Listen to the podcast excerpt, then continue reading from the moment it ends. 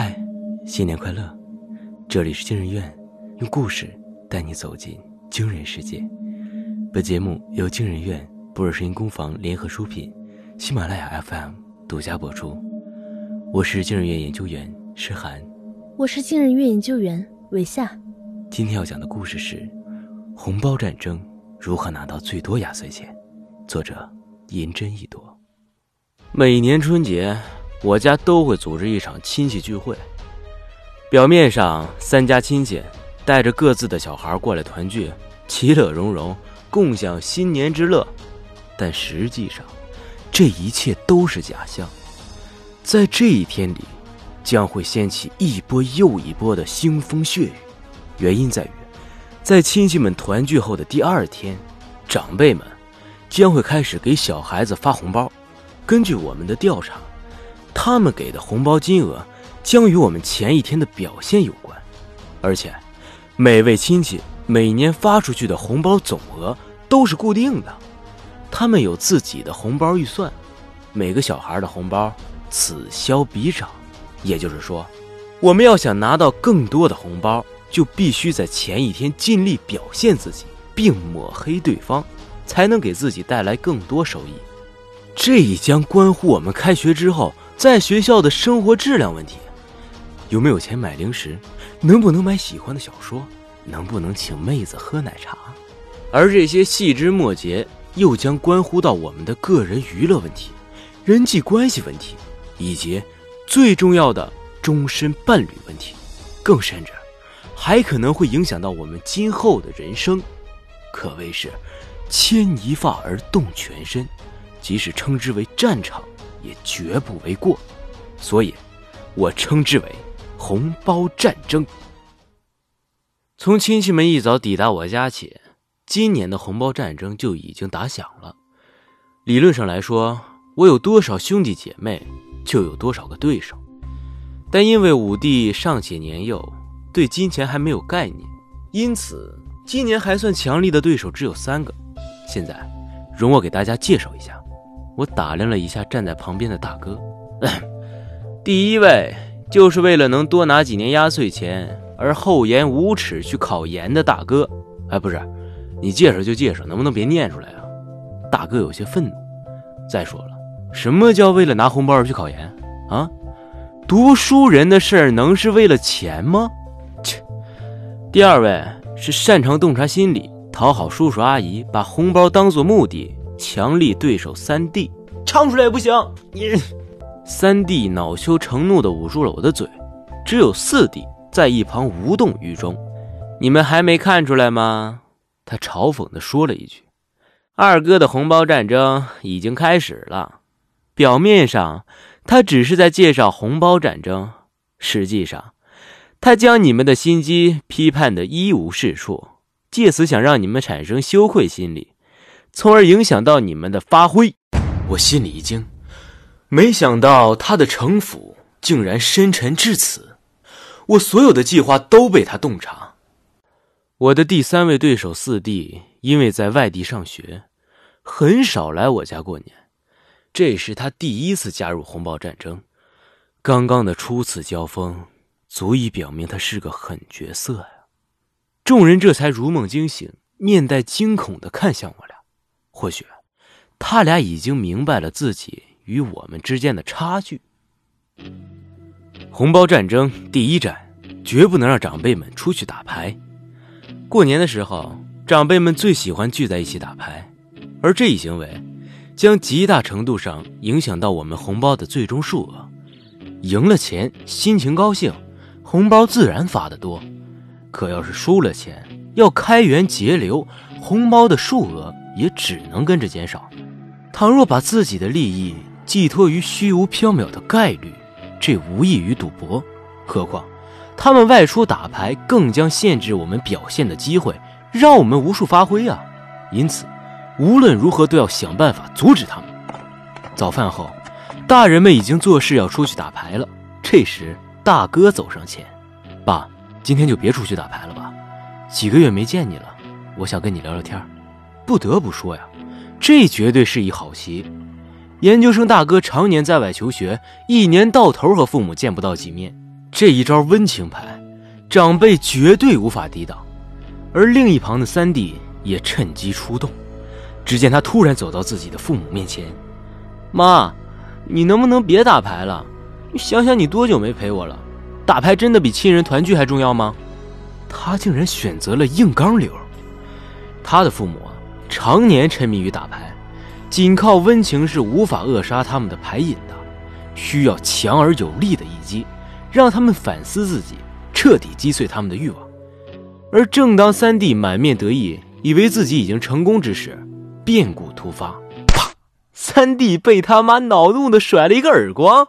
小兔崽子，轮得到你来教训我？他捂着脸，不敢相信自己竟然出错了。但我知道，最近他妈妈打牌是输多赢少，心情不佳。而且啊，硬刚流的使用必须有一个前提条件，那就是做好充分的背调。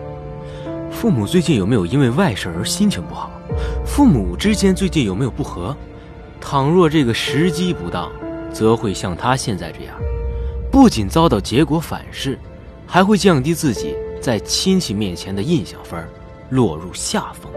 说到底，要想在红包战争中屹立不倒，就要充分保持理智和敏锐，每一步都要小心谨慎。妈，你今天下午能辅导一下我功课吗？我和四弟几乎同时开口，他竟然和我同时选择了取舍流。这个所谓的取舍流啊，顾名思义，就是让家长在某种程度上做出取舍，是去打牌还是教育孩子？在父母心中，孩子的教育比什么都重要。所以，当孩子主动要求学习时，他们绝对不会为了打一天牌而放弃教育孩子的机会。我谨慎的望了四弟一眼，看来遇上对手了。红包战争第二战，午饭。午饭时，全家人都会团聚在一起，这无疑是表现自己的最佳时机。在众人都大快朵颐的时候，三弟却突然沉默不动。我心里一惊，难道是之前的事情打击到了他？不，我了解他，他绝对不是这么一个脆弱的人。果然，三弟开始了他的表演。只见他悠悠的放下筷子，叹了口气道：“啊，我最近有些发烧，食欲不振。”亲戚们听后立即对他嘘寒问暖。然而就在此刻，我准确的捕捉到了他嘴角的一抹隐秘笑意。哎呀，他竟然靠装病来表达自己的柔弱。想以此换取大人们的同情心，为自己争取到更多的红包，真是太卑鄙了！我不甘落后，顺势也开始剧烈咳嗽起来。哎呦，怎么了？耳边传来询问。啊，我没什么大事儿。我摇了摇头，只是昨晚，哎呀，只是昨晚有点感冒了。三弟瞳孔一缩，用惊惧的眼神看着我。他没想到我居然这么快就识破了他。我轻蔑地看了他一眼，然后朝大哥和四弟冷笑一声。毕竟，第一个吃螃蟹的人会成为富翁，第二个吃螃蟹的人会得到温饱，但第三个人，哼哼，此时再装病已经是不可取了。也就是说，不过是吃一口菜的功夫，这俩人已经落下风了。我一边咳嗽一边观察着两人，忽然看见大哥放下筷子。走到了我的身边，拍了拍我的背，一副想帮我缓解咳嗽的模样。他满眼真诚，关切地问道：“二弟，你要不要紧啊？哎呀，我早就让你不要熬夜玩手机，你不听。现在感冒了吧？要吃药吗？哎，我现在去帮你买药吧。”大哥说完就穿上外套出门了。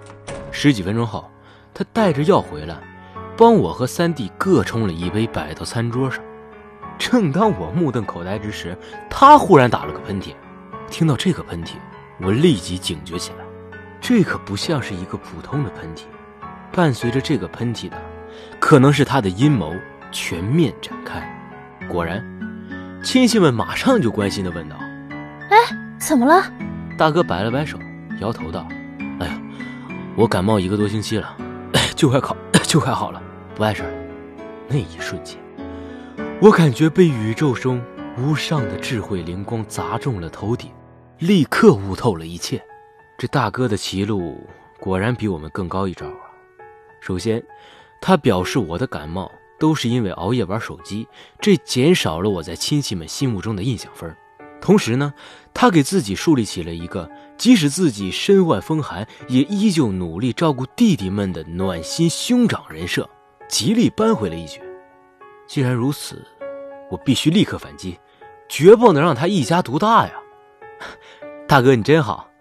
我冲着他感激地说道：“哎，大哥，你上次买的那个 Switch 能不能借我玩一下？我的钱都用来买书看了。”故意抬高对方的娱乐消费，顺便表达一下自己日常生活的窘迫，借此来形成鲜明的对比，给对方造成打击。我这一招。绝对不失为一条妙计。果然，此话一出，亲戚们看向大哥的眼光掺杂了一丝异样。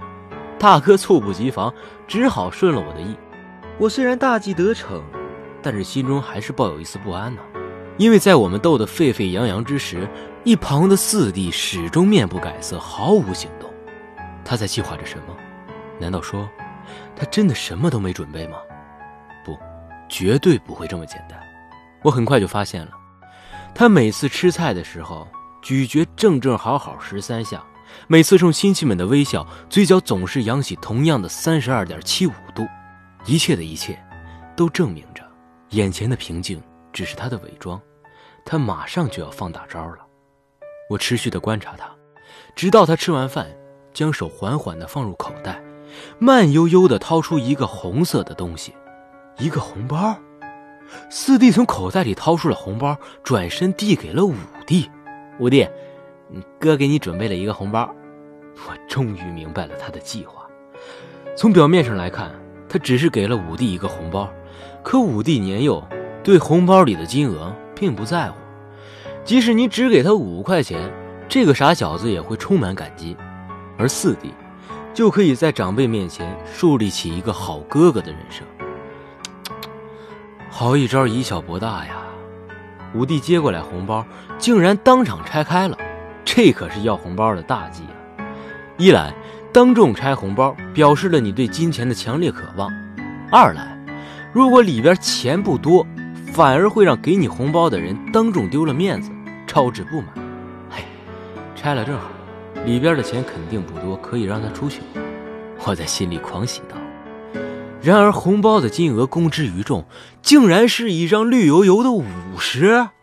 四弟有点羞涩的说道：“ 这是我平时省下的，我记着五弟说过，就喜欢一把玩具枪，我就记下了。哎，这些钱应该够买了吧？”说完，他还朝我笑了笑，仿佛在嘲笑我的自以为是。下学期我想学点什么。下午看电视的时候，三弟突然说道：“你想学啥呀？”大哥问他，三弟表情严肃，似乎在琢磨些什么。半晌才道：“我平时在学校没事儿，想学学音乐或者美术之类的，丰富一下课余爱好。所以呢，呃，上补习班的话需要钱。”三弟搓了搓手指，所以呀，我想周末去打打零工赚经费。大哥点了点头，没说话。一旁的长辈们也仿佛若有所思，话题似乎就这么结束了。但如果你也这么觉得的话，那么你注定会在红包战争中血败，因为这才是红包战争中的第三战——未来欺骗。我们每个人都是一件商品，父母在某种意义上就是我们的投资人。如果维持日常生活是基本投资，那么春节红包就等同于风投。为了拿到这笔风投，我们必须要给他们展望出一个良好的未来。三弟刚刚所用的策略就是如此。他表示，自己将会在下学期丰富课余爱好，诱导父母追加投资。同时，他还提出要自己打工赚取经费，更是在提升长辈好感度的基础上，获得了同情加成。他这一招如此完美，恐怕大哥和四弟都在心里暗自为他赞叹呀。但可惜，我早有准备。我突然问他：“哎，你和我一样也喜欢梵高吗？”啊，他的脸上的表情掠过一丝惊恐，但他很快强行镇定下来，道：“呃，了解一些。他那封写给乡下爷爷的信，确实让人心疼。那是反卡，白痴！我心里暗自骂道。身边的长辈们脸色略带异样，三弟明显感觉自己说错了话，干脆就鱼死网破了，反问我道：“那二哥，你喜欢梵高的什么呀？”我笑了笑，胸有成竹的答道：“我呀，喜欢梵高的《星空》。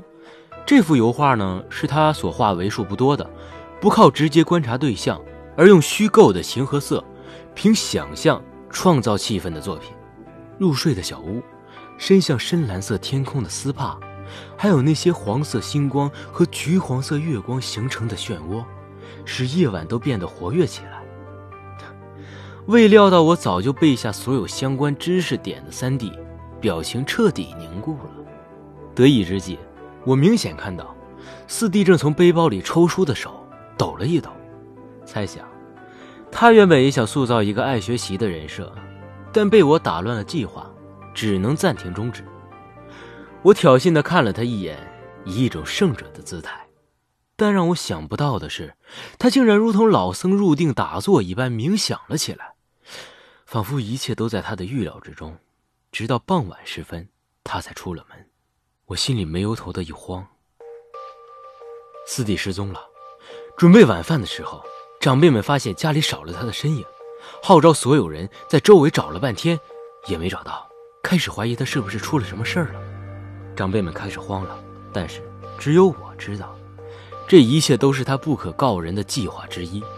大概一个小时以后，四弟从远方慢慢悠悠地回来了，他妈妈愤怒地扣着他的肩膀质问道：“你干啥去了？”眼看着就要遭到一顿毒打，四弟却面无惧色。迟疑了一会儿，才唯唯诺诺地答道：“我去镇边上的书店买教辅书去了，那里的书便宜三块钱。”长辈们往下看去，他手上果然抱着一本崭新的教辅书。瞬间，他们看四弟的眼神变得不一样了，他妈妈的眼中甚至还闪着些许感动的目光。我瞬间明白了一切，这才是真正的高手。在激烈的斗争中，利用信息差来为自己谋利。他说的当然是谎言。他去书店，并不是为了省这三块钱，而是为了作秀。既然没有了当众表现自己热爱学习的机会，那就剑走偏锋，利用自己的不在场来设计一出好戏。这样，一来可以证明自己对学习的热诚，二来可以证明自己的生活艰辛，三来。还不怕会被我当场戳穿，一举三得，最终为自己赢得红包战争的胜利。这一瞬间，我似乎感受到了他身上那磅礴的气势，也似乎感受到了自己体内强烈的共鸣。那是犹如伯牙绝弦的难舍难分，亦是犹如仲达司马棋逢对手的恩怨情仇。恍惚间，我感受到了无数历史灵魂穿越到了我的身上。这些灵魂带给我一份份新的感悟，然后又悄然离去，只留下我独自徘徊。到最后，我终于醒悟了：红包战争中没有败者，我们都是最强的存在。如果说一定有人失败的话，那就是我们的父母，因为他们深深坠入了我们为争夺红包而编造的谎言深渊中。但，我错了。因为这个时候，武帝站出来了，看似人畜无害的武帝突然冲到了父母面前，大声喊道：“这一切都是他们的阴谋！”我错愕的望着他，不知道他要干什么。他向长辈们袒露了红包战争的一切，甚至把我们白天所有的小动作都全方位详细的解析了一遍。原来，那看似年幼无知的武帝，早把我们的一举一动尽收眼底。在完全拆穿我们的伎俩后，面对家长们愠怒的脸色，武帝忽然又补充道：“事情就是这样的，我只是看不惯他们明明不喜欢学习，却用这种方式来骗取红包，太不真诚了。学习对我来说是神圣的，我不允许他们这么玷污。